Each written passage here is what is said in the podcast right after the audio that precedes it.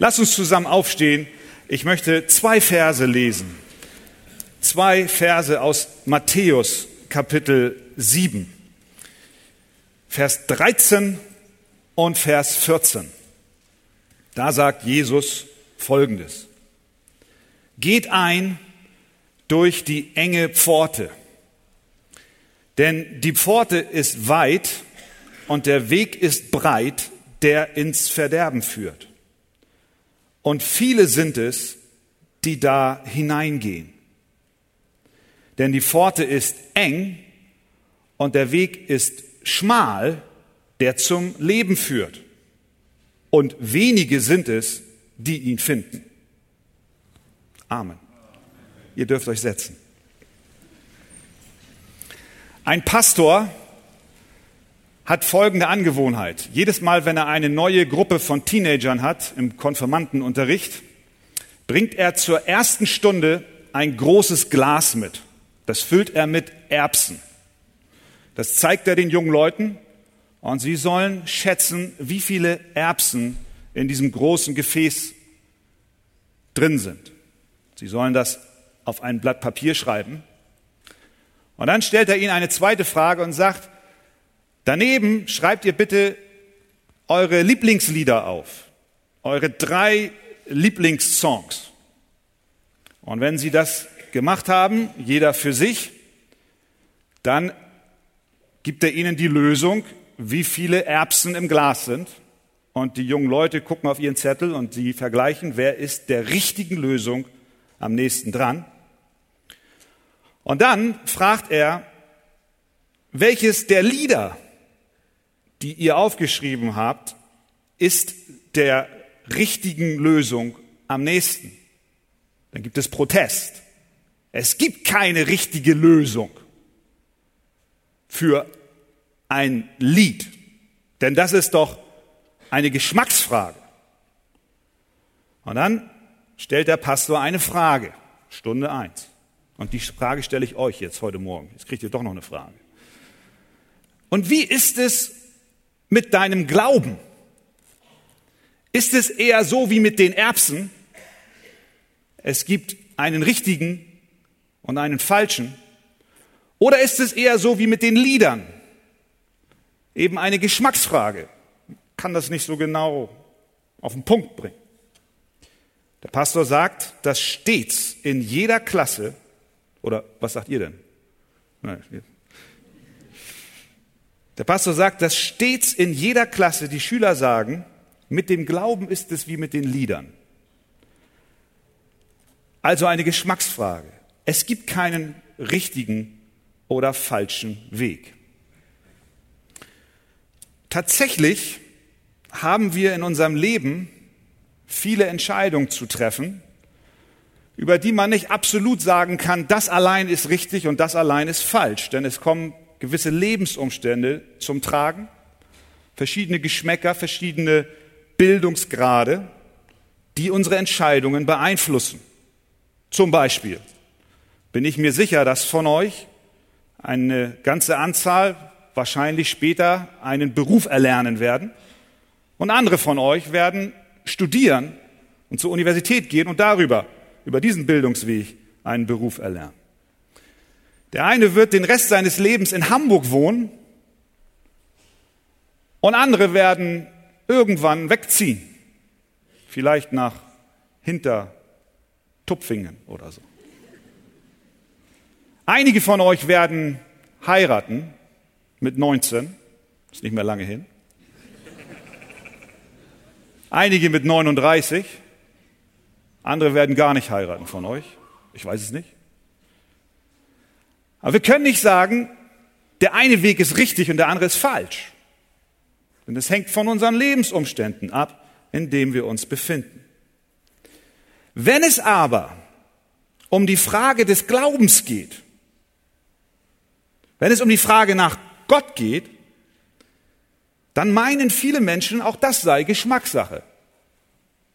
Der eine findet den Weg und der andere einen anderen. Jesus sagt, und das ist jetzt der Text, den wir eben gelesen haben, der Sohn des lebendigen Gottes sagt Folgendes: Mit dem Glauben ist es so wie mit den Erbsen im Glas.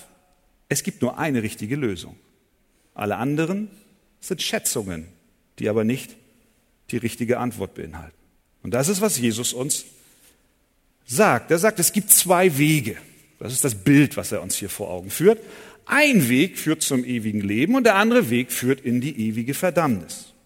Der eine Weg, sagt er, ist eine breite Pforte. Beide haben eine Pforte zu Beginn des Weges. Die eine ist breit. Es ist leicht, in diese Pforte hindurchzugehen. Der Weg ist eben, er ist geglättet, er hat keine Schlaglöcher, du wirst keinen Plattfuß bekommen. Du gehst ein Stück leicht bergab, es ist keine große Anstrengung auf diesem Weg. Jesus sagt auch, viele gehen diesen Weg, es sind also ganze Massen, die gehen. Und man kann sich so schön mit dieser Masse mitbewegen. Wenn ich hier mit der Bahn nach Hause fahre, mit der A K N in der Woche, und da ist dann ein Europacup-Spiel im H S V-Stadion, das ist langes her, und ich komme diese Treppe beim Eidelstedt-Bahnhof, die ist sehr breit, und ich, ich will nach Hause, ich will hoch zur Bahn, und da ist gerade wieder ein Zug angekommen mit einer Menge Fans, und die strömen mir die Treppe entgegen, habe ich keine Chance. Dann ist man klug beraten, indem man wartet und lässt die Masse vorbeiziehen und dann hofft man, einmal so eine Lücke zu kriegen und rennt die Treppe hoch, bevor der nächste Zug kommt. Wenn du aber oben stehst und kommst mit dieser Masse mit, dann ist es überhaupt kein Problem. Du, du, du lässt dich mittreiben. So ist es mit dem breiten Weg. Jesus sagt, viele sind auf diesem breiten Weg. Die Menge, die schiebt sich vorwärts. Es ist recht einfach, dort mitzugehen. Aber Jesus sagt, dieser Weg führt ins Verderben. Dann stellt er uns einen zweiten Weg vor. Auch der hat eine Pforte. Diesen Weg zu gehen ist deutlich schwieriger, denn man muss erst durch eine enge Pforte hindurch. Es geht nicht bergab, sondern bergauf. Der Weg ist schmal. Du musst klettern, auch mal zurückgehen, um dann wieder vorwärts zu kommen. Die Beine fangen an, weh zu tun. Du fängst an zu schwitzen, du gelangst außer Atem. Es gibt Zeiten der Einsamkeit, wo du denkst, du bist allein auf dem Weg. Denn, Jesus sagt, nicht viele sind es, die diesen Weg gehen. Ich möchte zwei Dinge kurz mit uns heute Morgen anschauen. Zuerst die beiden Pforten zu diesem Weg und dann die beiden Wege selbst. Zuerst der schmale Weg, die schmale Pforte. Das Erste, was wir sehen, was Jesus uns hier vor Augen führt, ist, dass diese Pforte eindeutig definiert ist.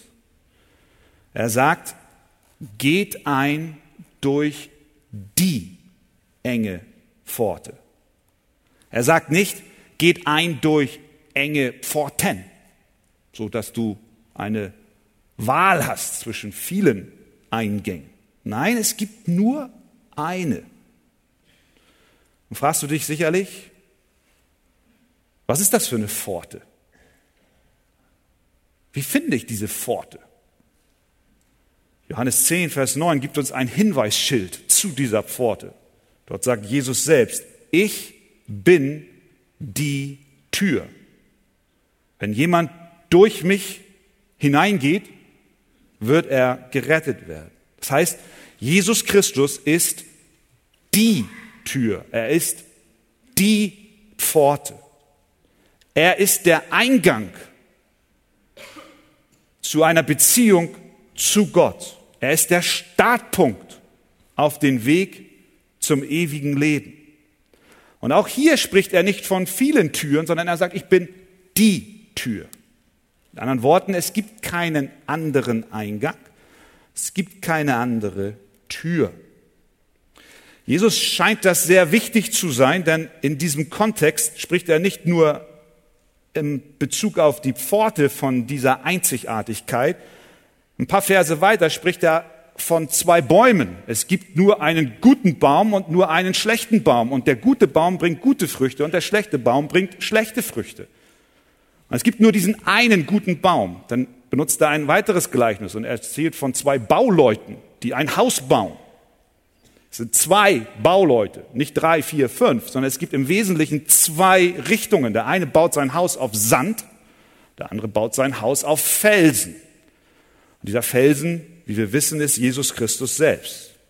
Mit anderen Worten, Jesus ist ziemlich deutlich, auch bei der Definition der Pforte. Er redet Klartext. Er sagt, es gibt keine Grauzonen.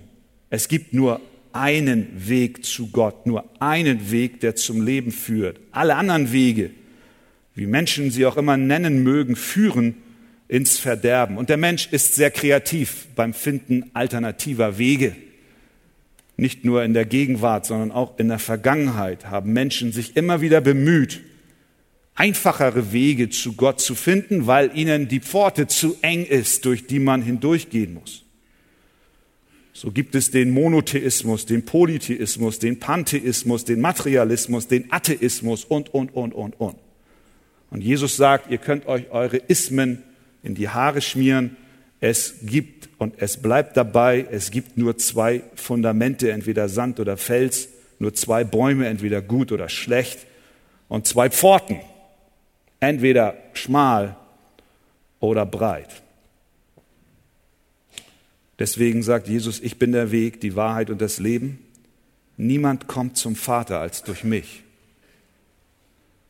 Und in Apostelgeschichte vier heißt es, und es ist in keinem anderen Namen das Heil gegeben, denn es ist kein anderer Name unter dem Himmel den Menschen gegeben, in dem wir gerettet werden sollen, als nur Jesus Christus. Das heißt, die Pforte ist eindeutig definiert.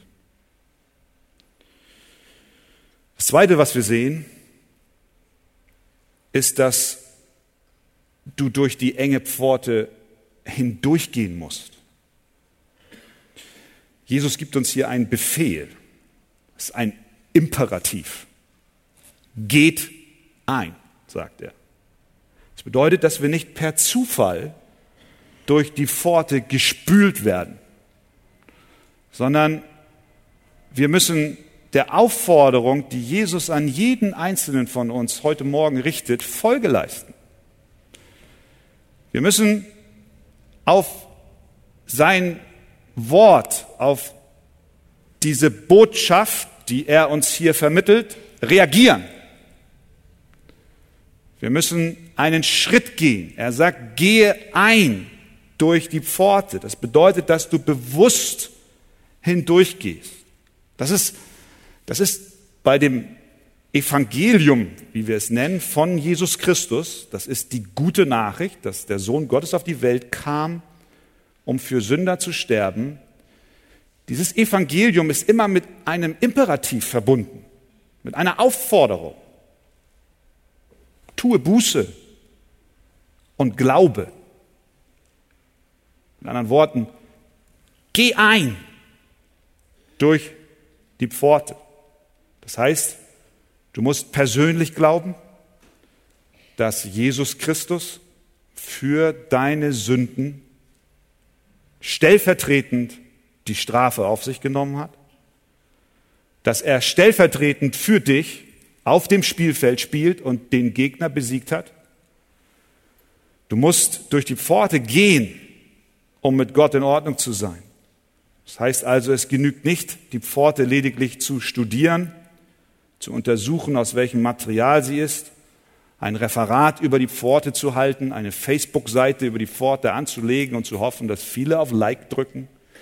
All das drumherum um die Pforte bringt nichts. Du musst gehen. Das ist, was Jesus sagt. Geh durch. Mit anderen Worten, glaube, vertraue dem, was Jesus für dich getan hat.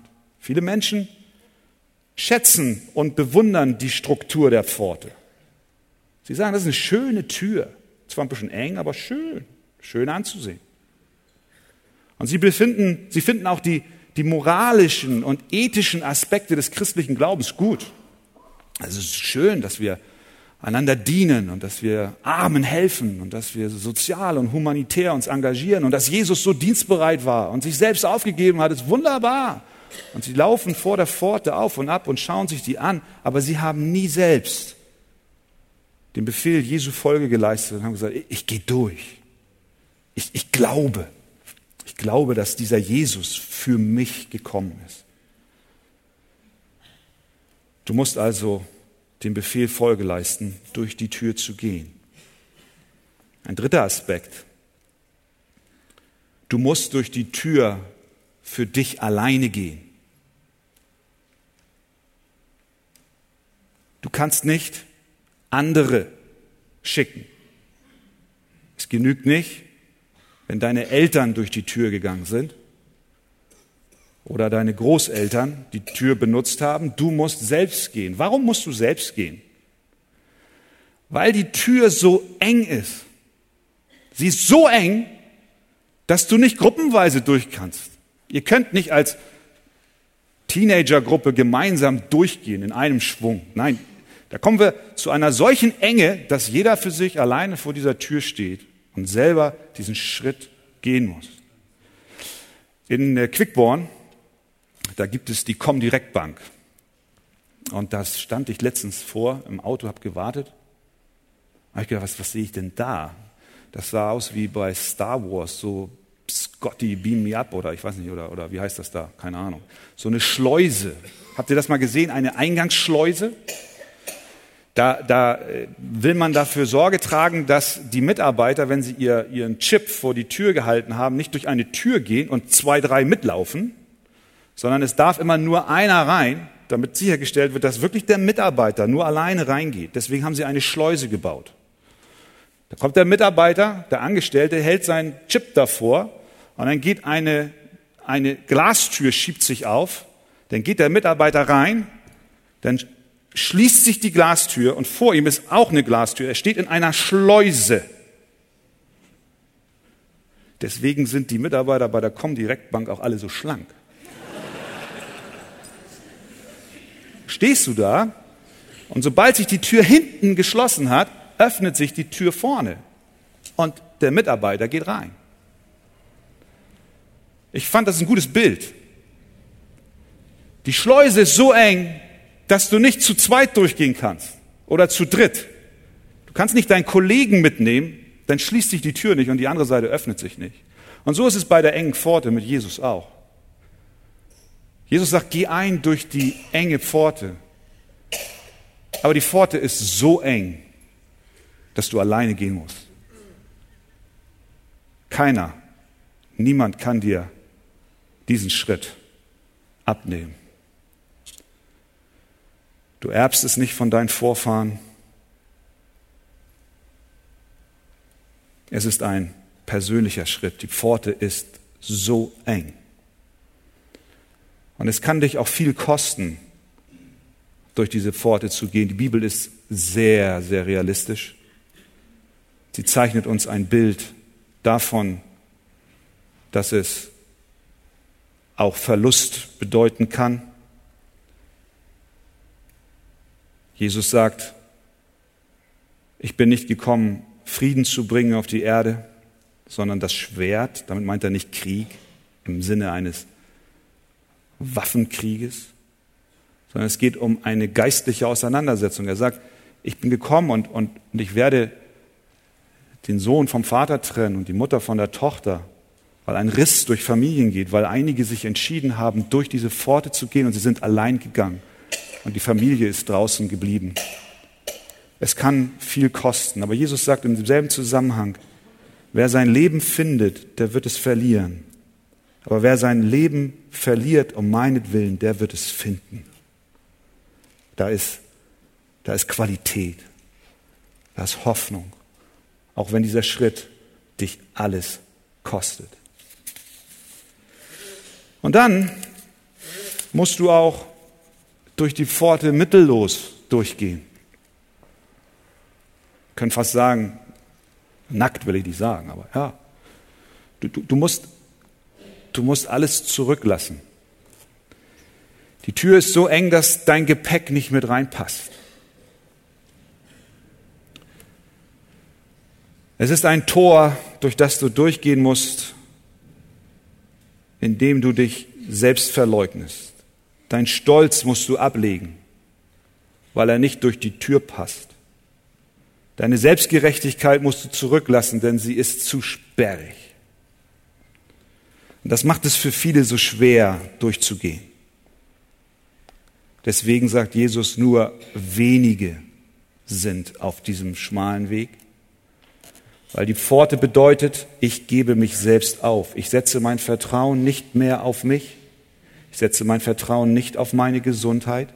Ich setze mein Vertrauen nicht auf meine Ausbildung oder auf mein Geld oder auf meine Nationalität oder auf meinen Ruf oder auf mein Aussehen. Denn all das wird mir nicht helfen, vor Gott zu bestehen. Denn Gott hat nur einen gültigen Bestand. Es gibt nur einen gültigen Weg zu Gott hin. Ich, es kann nur sein, wenn ich in Jesus Christus vor ihm trete. Das bedeutet, ich, ich, ich muss alles zurücklassen. Das heißt nicht, dass du nicht Geld verdienen darfst als Christ. Aber wo dein Herz hängt, das ist hier der entscheidende Punkt. Gott sagt, leg alles ab. Baue nicht auf deine eigenen Werke, sondern vertraue allein Jesus Christus. Und wenn du durch diese Pforte gehst, dann wirst du alles andere hinter dir lassen. Auch den Ballast, auch die Sünde und die Schuld, all das will er dir abnehmen. Du darfst hindurchgehen. Im Kontrast dazu steht die breite Pforte, sie ist weit. Sie kann ohne Schwierigkeiten durchschritten werden, man kann gruppenweise hindurch. Selbstverleugnung ist nicht nötig. Bring all dein Gepäck mit. Buße brauchst du nicht. Bring deinen Stolz und deine Selbstgerechtigkeit mit, deine Sünden aller Art und behalte sie. Lege sie nicht ab. Alles ist willkommen. Das ist der breite Weg, die breite Pforte. Ein paar Gedanken noch zu den beiden Wegen. Diese beiden Pforten führen zu jeweils einem Weg. Der eine Weg ist breit. Der andere ist schmal. Jesus sagt, denn die Pforte ist weit und der Weg ist breit, der ins Verderben führt und viele sind es, die da hineingehen. Die weite Pforte führt zu einem breiten Weg, dort ist viel Platz, alles wird toleriert. Jeder lebt nach seiner Fasson, aber stets auf Kosten anderer. Man macht sich keine Gedanken über die Zukunft und den Himmel. Man glaubt, alle seien auf dem Weg dorthin, egal was sie getan haben. Happy, clappy und der Dampfer geht unter. Auf diesem Weg befinden sich viele. Einige Verse weiter, Vers zweiundzwanzig, sagt Jesus, das ist derselbe Kontext. Er sagt, er sagt dort dies, viele werden an jenem Tag, das ist der Tag, wo wir alle vor Gott erscheinen müssen, zu mir sagen, Herr, Herr, haben wir nicht in deinem Namen geweissagt, haben wir nicht in deinem Namen prophezeit, haben wir nicht in deinem Namen Wundertaten vollbracht? Und dann werde ich zu ihnen sagen, sagt Jesus, ich habe euch nie gekannt. Weicht von mir, ihr Gesetzlosen. Da sind viele, die vor ihm stehen werden und denken, sie sind auf dem richtigen Weg. Und ich befürchte, viele in unserer Gesellschaft, in unserem christlichen Abendland sind genau solche. Sie denken, alles ist gut. Aber es wird der Tag kommen, wo sie vor Gott stehen und dann wird nicht gefragt werden, wie du dich gefühlt hast auf dem Weg und was du geleistet hast, sondern die Frage wird lauten, bist du durch die Pforte gegangen? Hast du an Jesus Christus geglaubt? Und viele werden sehr, sehr böse überrascht werden, wenn sie an das Ende dieses Weges gelangen, denn dort erwartet sie schlechte Neuigkeiten. Der Weg, und das ist das Ziel des breiten Weges, er führt ins Verderben. Psalm eins, Vers sechs heißt, äh, sagt Folgendes, denn der Herr kennt den Weg der Gerechten, aber der Weg der Gottlosen führt ins Verderben. Das ist das Ende des breiten Weges. Im Kontrast dazu steht der schmale Weg. Er ist begrenzt. Er ist schwierig zu gehen. Rechts ein tiefer Graben, links ein Sumpf. Und Jesus sagt, dass dieser Weg nicht einfach ist. Menschen werden gehasst werden, die dort auf diesem Weg gehen. Und sie werden Krieg in ihrem eigenen Herzen erleben, weil plötzlich eine neue Natur in ihnen entstanden ist, die die Sünde bekämpfen will. Es ist eine schwierige Angelegenheit, aber dieser Weg ist voller Segen. Nicht nur erst, wenn wir an das Ende dieses Weges denken, denn dieser Weg führt nicht ins Verderben, sondern dieser Weg führt zum Leben. Und das kann ich euch sagen, ihr jungen Leute. Wenn ihr, wenn, wenn ihr in eurem Leben eine, eine tiefe Freude und Zufriedenheit erleben wollt. Und ich bin mir sicher, dass ihr alle wollt das. Denn findet ihr sie in dem Glauben an Jesus Christus. Denn der Weg dorthin, mag er auch steinig sein, ist doch ein Weg des Segens. Und Jesus führt uns nicht den Weg entlang und macht ihn so schwer und so kompliziert und lässt uns dann uns selbst, lässt, überlässt uns dann uns selbst, sondern er sagt, kommet her zu mir alle, die ihr mühselig und beladen seid, so will ich euch erquicken. Nehmt auf euch mein Joch und lernt von mir, denn ich bin sanftmütig und von Herzen demütig. So werdet ihr Ruhe finden für eure Seelen. Ihr werdet Ruhe finden für eure Seelen. Denn mein Joch ist sanft und meine Last ist leicht. Es werden Tage kommen, ihr werdet Freude haben am Leben, viel Spaß haben, aber es werden auch Schwierigkeiten da sein. Wendet euch im Glauben und im Vertrauen an Jesus. Sein Joch ist sanft und seine Last ist leicht. Der Weg mit Jesus führt dich in die wahre Freiheit, er führt dich zum Leben, zum ewigen Leben. Zum Schluss. Die wichtigste Frage, die ein Mensch in seinem Leben zu beantworten hat, ist diese. Welcher Weg führt mich zu Gott? Das ist eine Entscheidung, die deine ewige Zukunft betrifft. Das Leben auf dieser Erde ist sehr kurz.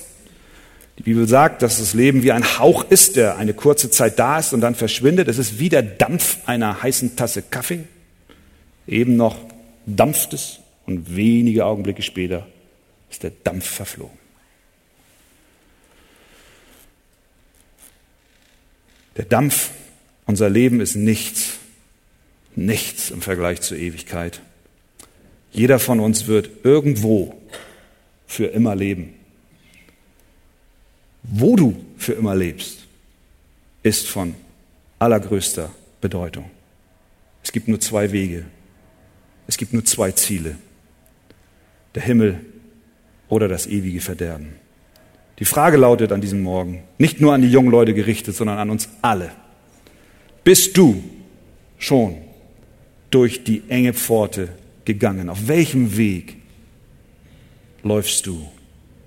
Nur ein Weg führt zum Vater. Nur eine Zahl gibt die korrekte Menge der Erbsen im Glas an. Alle anderen Schätzungen liegen daneben. Gott möge uns helfen, dass wir das aufnehmen. Jeder von uns an diesem Morgen. Vater im Himmel, wir danken dir, dass du uns diese Texte hinterlassen hast. Jesus Christus, du hast sie gesprochen. Und sie gehen uns heute genauso an wie damals die Leute, die sie aus deinem Mund gehört haben. Wir stehen vor dem lebendigen Gott an diesem Morgen und wir glauben und wir spüren, wir wissen, du bist da. Und mein Gebet, Herr, ist an diesem Morgen, dass du viele Menschen dazu bewegst, durch diese enge Pforte im Glauben zu gehen. Und dass du durch diesen Vorgang neues Leben in uns schaffst. Wir danken dir, Herr, dass damit ein unendlicher Segen verbunden ist und eine tiefe Freude unser Herz erfüllt. Amen. Amen.